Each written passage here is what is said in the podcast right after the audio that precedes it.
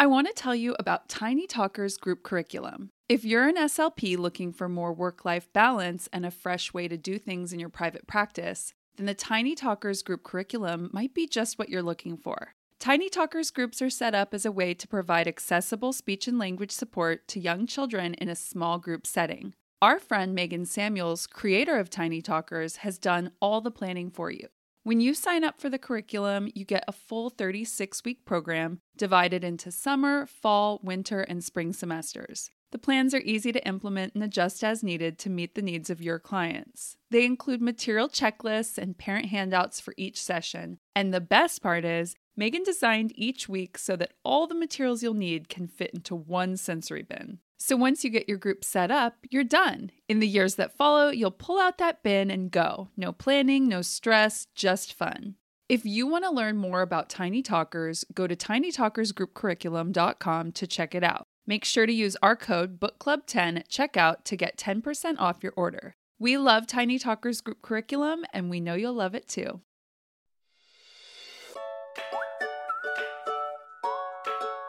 You're listening to the SLP Book Club. We're your hosts, Adrienne Frost and Laura Geisert. This month we're reading The Seeds of Learning by Tera Sumpter. Let's get into it.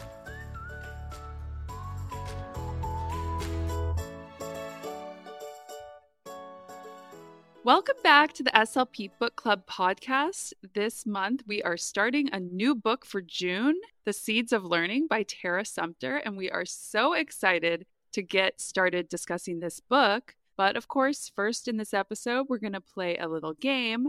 And I don't know about you, Adrienne. This is one I used to play a lot with my pragmatic students. It is Would You Rather? Let me ask you a question first. Okay. Would you rather go into the past and meet your ancestors or go into the future and meet your great great grandchildren? Okay. So I am more of a history person than like a future person. uh, I've been thinking about this recently because I've been following some really cool Instagram accounts that are AI generated art of an imagined future and it's really cool. I'll send some of them to you. But one of my best friends sent me an account like that where she said, like, this is such good creative inspiration for me. I've loved this account. And then I just went down a rabbit hole and started following all these accounts. But it made me think some people are really like sci-fi people. They're like, what will the future be like? You know? But I love mm-hmm. the past. So I would love to go back. Of course, there are problems with the past, hygiene being like one of them. I've always thought everyone would be so stinky. yes. like taking your one bath a month. And your clothes are never like... washed. And ugh, yeah, no deodorant. Like it's horrifying. No, no thanks. but um, you know, the information would be priceless. It would be really cool. So that's what I would do. What about you? Well, the same. I mean, there's the big, glaring, obvious problem that I do not and probably will not have children. Oh. so, oh. But even if I did, maybe I would want to go and meet my sister's great great grandchildren. But no, it would definitely be going into the past. I have done some past life regression, hypnosis. Oh yeah, we get real woo woo over here. We so. really do. okay. Okay, let me ask you one now. Would you rather go to a movie or to dinner alone? So, I would not like to go to a movie alone. I'm a little scared in movie theaters. When I used to work at a restaurant, people would come in solo. Like a woman with a book would come into the restaurant and sit down and eat by herself. I was like, that is luxury. What a dream. I want to just sit by myself and read. So I did it once. I went to this place in Santa Barbara, brought my book, like had some lobster bisque and a glass of wine. And I love to do it yeah. at the airport too. Oh yeah. Have a glass of wine and a burger and fries. Of course, yum. and just be by myself. It's so great. I love it. Like it's not like I'd be like, "Ooh, this is embarrassing." Yeah, it's a total dream. What about you? I think it's easier to go to a movie alone, but probably a better stretch, like a better exercise to go to dinner alone because it's not you're not in a dark theater. Like I don't even know if I'd be able to really concentrate on a book if I kind of felt like, "Oh, are people looking at me? Like, I don't know if I'd be able to focus. do they think I'm being stood up? but when you said that about the airport, I'm like, oh, I do that every time I'm at the airport. I sit at the bar, I have a little snack, a little drinky. yeah. Oh, no. Like, I love to get a table by myself Yeah. just to have that time by yourself. Wonderful. Yeah. You know what I've been like kind of fantasizing about recently is having a picnic by myself, going to the park, bringing a blanket, a book, snacks, and just kind of like setting up by a pond Oh or a little goodness. lake and just kind of like enjoying the sun and reading. I don't know. It sounds so nice. Yeah. Do it. I think it's Do this it. weather, you know, it's inspiring me. Yeah. Okay. Would you rather be stuck on a broken ski lift or in a broken elevator? Ski lift. I have nightmares about elevators all the time, and that's so scary to me. So, ski lift for sure. Wait, have I told you that I got stuck in my last building twice and had to call 911 and get the fire department there? no, Yes. horrifying. Oh my gosh. But it's never that bad. Now it's it's out of the way. Like I know what to do. The call buttons, nothing was happening with those call buttons. Those are useless. Just for future reference. Those are useless. What if you didn't have cell phone reception? And I didn't. I didn't. I was like trying to get it and I called the fire department. Like I looked up on my map, I found the reception, looked it up, called the fire department. They were like, "Can you please hang up and call 911?" I was like, "Oh, I hate calling 911." I know, I know. But yeah, it's happened to me twice. Same elevator. Oh my gosh, horrifying. Yeah, it was the worst. We didn't even address you would be on a ski lift. I mean, how long would you be up there? What if you had to pee? You have no idea some of these nightmares I've had about being in free fall elevators where your body just like floats to the top. It's Oh. horrifying. Oh my gosh. Maybe it's a past life thing. I don't know. Yeah. I just don't know about it. I wish I did. Okay. Stick around. After the break, we'll be back with this week's chapter.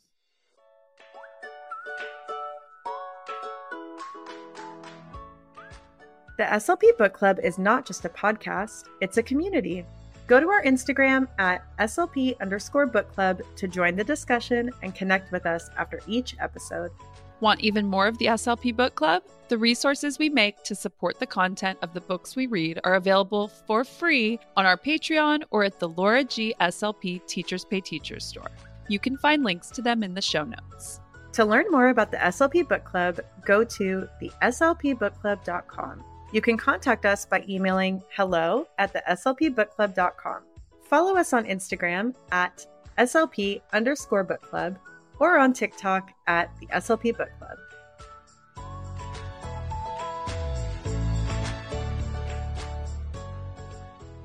All right, welcome back. Let's dig into this new book. Today, we're going to go over just the introduction, chapters one and two. This is a pretty small but mighty book, I would say, so far from what I've read. It's, Chock full of info. I know, I read some reviews where people were like, I read this in a day, amazing. Every SLP needs to read it. So Yeah. I'm just so excited. If you're listening to this, I hope you've gotten the book because we're going to try to go through as much information as we can, but it's really it's interesting stuff. And you know, the best part about this book, Laura, is it's by an SLP written for SLPs. So this is the first book we've really done that is directly targeted at our people. Yes. We don't have to adapt anything. We're not going to be going teachers, Right. parents, this is for us. This is really going to benefit anybody who works with kids. It's really cool stuff. So, first in the prologue, Tera kind of explains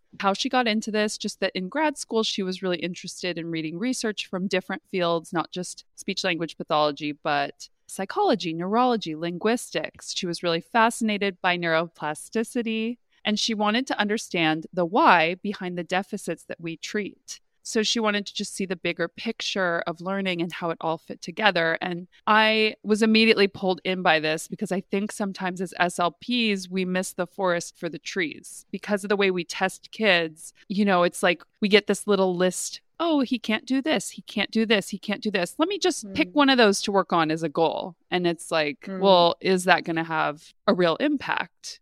especially with language. This is that feeling when you see this pattern emerging from maybe you're doing a full team eval. So you're getting information from the psych, you're getting information from the RSP teacher or, you know, the academic report, and then you're doing your report, and it's like the same issues are coming up, and you can kind of see a pattern emerging, but it's it's like nobody's really treating the root. And it's that kind of feeling that's just at the back of your head, something's not right. And this might be why we see some of these kids who have more of these sort of global deficits, these kids who have ADHD, these kids who have autism, where it's like you can, just like she said, you put a band-aid on the symptoms but you're never really treating the root cause yeah. and as we're going to go over the chapters like i feel like she does such a good job of just illustrating the big picture and it really has been changing the way i think about things oh yeah I mean, I have one student in mind who I started seeing when she was in preschool. Such a hilarious girl,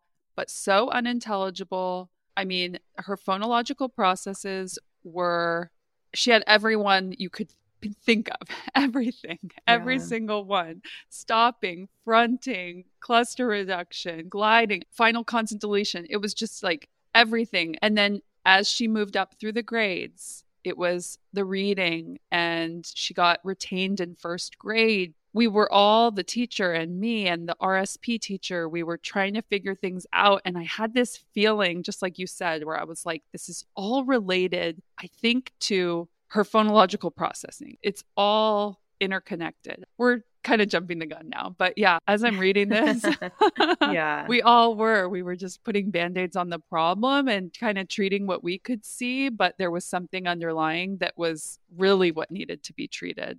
Tera's goal is to reshape how we assess and treat children with learning deficits. And she has this cognitive processing model that we're going to learn about in the book that really gets to the root of the challenges that kids have and explains the connections, why the kids we see also have problems in maybe math or reading. So in the introduction, she starts by saying, We are label happy, which agree. yeah, of course. Well, you have to be. If you work in the schools and you're trying to get a kid to qualify, you have to. Yeah. But they are really big buckets for us to put all these unique kids into, you know? Yeah. And she's saying, what information clinically do labels give us? They can point us in the right direction, but they can also point us in the wrong direction. And we often miss overlapping cognitive components. Like if a child has dyslexia and language impairment, there's this underlying cognitive deficit that needs to be treated, you know, that you need to find that connection. So she has an integrated cognitive approach to assessment and intervention where we figure out how a student is actually processing information and then we strengthen the processing rather than putting a band aid on the symptoms. So, what this reminded me of, I know I always talk about health stuff, mm. but you know, for a while I got really into functional or integrative medicine. And it's kind of that thing where we we in America see medicine as all these different specialties and departments and they don't really communicate. So if you have a problem with your skin, go to the dermatologist and they're treating this surface level like the skin, but maybe it's what you're eating. Maybe you need to eliminate dairy, or maybe it's your hormones. So, you know, like a functional medicine doctor doesn't just put an ointment on the skin. They're going to want to do like a whole systems thing, figure out where the problem is coming from, treat that. So I'm looking at Tera as kind of like the functional medicine doctor of the SLP world.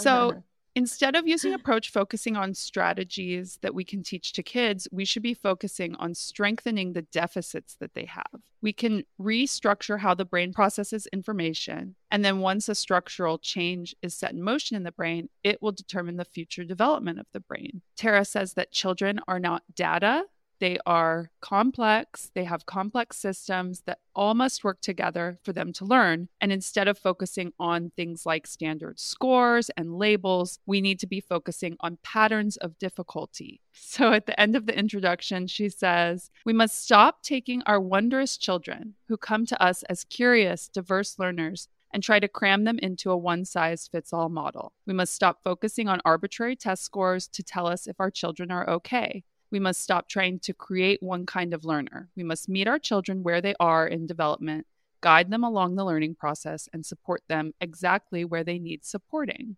Agreed, Tera. Yeah. So the introduction and prologue pulled me in. I am with her 100% so far. Sure. And now we'll get into chapter one. So, chapter one is really just presenting us with the model. It's like she, I don't even know, did she write very much? I was like, here it is. Here's a picture of it. So, this is the big picture an integrated model of cognitive processing. She said there's a difference between function and skill. So, your brain has functions that it develops. And think of those like your muscles. If your bicep is big enough, that's the function and then the task is the lifting of something. It's able to perform this task. So, cognitions like this, we have functions that allow us to perform tasks or acquire skills if those functions are strong enough. And we need to address the underlying cognitive functions rather than trying to address every little skill. And if we do strengthen those cognitive muscles, children can acquire skills more independently. So she presents this model of integrated cognitive processing the model helps us to see where the breakdown in processing is happening and shows how development in one area might be impacting other development. The cognitive processes involved in learning include speech development, phonological processing, visual imagery processing for symbols and for concepts, receptive and expressive language, and executive functions. They don't function in isolation, they're all connected and they function together. So the model is five overlapping circles, and each one has a cognitive function. So we have speech development, phonological processing, visual imagery processing for symbols, and then mathematical computation and concepts, and language processing and they all overlap and language processing overlaps with all the other mm. four and then there's a big circle around all of them and those are your executive functions right right it took me until the later chapters to realize that executive functions are surrounding it all so if you have a deficit in executive functioning it's going to impact all the other ones so that was it for chapter one, right, Adrienne? She just presents the model. what do you think so far? Yeah, I mean, it's really quick. These chapters are information heavy but short, which is good. Yeah, love it. And now we're going to get into chapter two, where she describes each subsystem of the model. So, very first one, we're speech therapists, and the first one is speech development. This is just about sounds, not meaning. It's the sounds we use to communicate. So, Tera describes sound development in babies. The brain starts to form connections between what the baby feels in its mouth and what it hears the mom say. So, if the mom is saying bottle and the baby starts to say ba, ba, ba, over time that becomes more refined, and the baby will be refining what's recorded in the phonological processing system. Speech processing is a cognitive function and in the model, it overlaps with phonological processing and language processing. If you're following along with us, look in the book at that model so you understand what I'm talking about. When speech develops appropriately, the child's going to acquire certain skills. So the function is the speech development, and then the skills are cooing, babbling, verbal sound play, and then articulation. If it doesn't develop appropriately, there will be delays in the development of those skills, the phonological processing system will be impacted, and a child will most likely have difficulty with reading because mm. they won't have that phonological awareness. So, SLPs always need to address phonological processing when they're addressing speech development. Our next subsystem is phonological processing. This is the system of the brain that processes sound. It's the hearing part of the brain. It processes phonemes, which are the building blocks of speech production and language. It also processes syllables. And she provides a list of all the different syllable structures for one syllable words and explains how children need to be able to identify the sounds they are processing and the order in which they are processing them.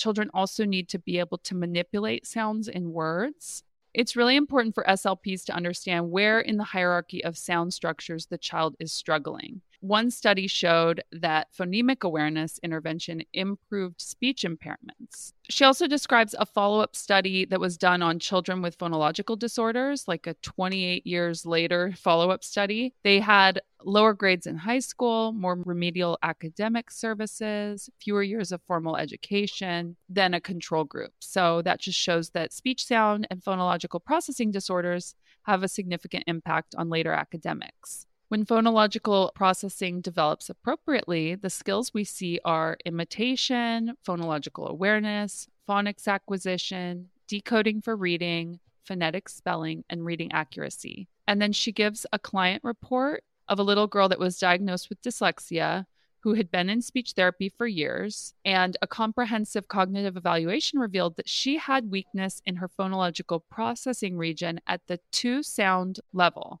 So, CV and VC syllable structures. And her reading intervention was ineffective because it assumed that she was at the CVC level. And Tera says often when they're working on reading, they do assume that kids are at the CVC level. Right. So I'm hoping we're going to learn later how to assess mm-hmm. to see what level mm-hmm. they're at because I'm like, oh my God, how do you know exactly where they are? Okay, so our next subsystem is language processing. Language is giving meaning to sound, attaching a concept or mental representation to a unit of sounds. So, this is when a little baby understands that the sound dog means that animal in their house. We use mental pictures to anchor language in our brains. The ability to visualize language is required to develop language, comprehension, and organized expression. We create mental representations in our minds that allow us to think, develop language, and self regulate. So babies show this that they have this ability when they develop object permanence around 8 to 12 months and that gradually becomes more sophisticated. You can hide an object and they'll find it or when they start to do pretend play they've really fully developed object permanence. She gives the example of using a banana as a phone. They've stored in their mind what a phone is and they can kind of manipulate it in their mind. This system becomes more sophisticated as children grow and can generate, store, manipulate, and retrieve lots of information. It can be developed through an activity that stimulates the imagination to create pictures like pretend play, reading, or art. I thought this was interesting that her take on devices, you know, tablets and phones that kids are on now, they provide images to the children's brains and we need to return to mm-hmm. activities where their brains are forced to generate images on their own. Right. I was like, ooh, yeah, that's exactly right. Yeah, definitely. So she explains why phonology is separated from language in her model because children with strong phonological skills can read nonsense words. So it obviously can be separated even though there is an overlap. Right. They're interrelated, but phonology is something separate from language. And she also touches on the fact that pragmatics is a function of executive functioning. So it's not included in the language, it's included in the model under executive functioning. And we have receptive and expressive pathways. They are not the same and they need to be addressed separately. So, our next subsystem is visual imagery processing for symbols. This is the cognitive process that allows us to recognize, retain, and recall various symbols. It's important for reading, writing, and math. Only two dimensional imagery is required, unlike the three dimensional imagery that you use to store language. So when you are thinking in language terms in your head, you're seeing things in three dimensions, but symbols need to be stored in static, unchanging ways. So you need to lock them down the way they were seen.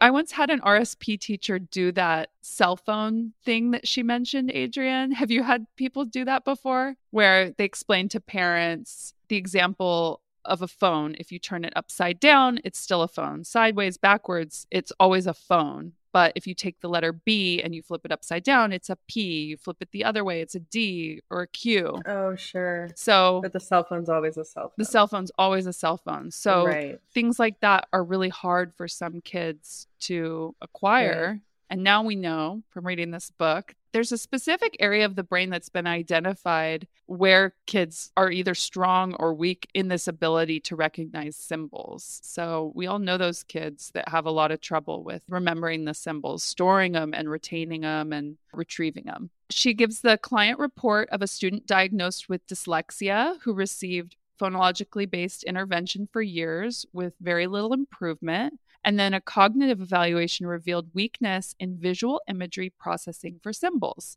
So if you just have a kid with dyslexia and you just are like, he's dyslexic, so we'll use this strategy or this form of intervention that we know is effective for dyslexia, but you don't know that his specific issue is just with this symbol recognition. Right. You know, he has deficits in just that, then you're treating a different area. And of course, he's not going to make progress because the root issue. His problem is recognizing the symbols. Right. So, visual imagery processing for symbols overlaps with language processing, math computation, and phonological processing in her model. I wasn't sure how it relates to phonological processing.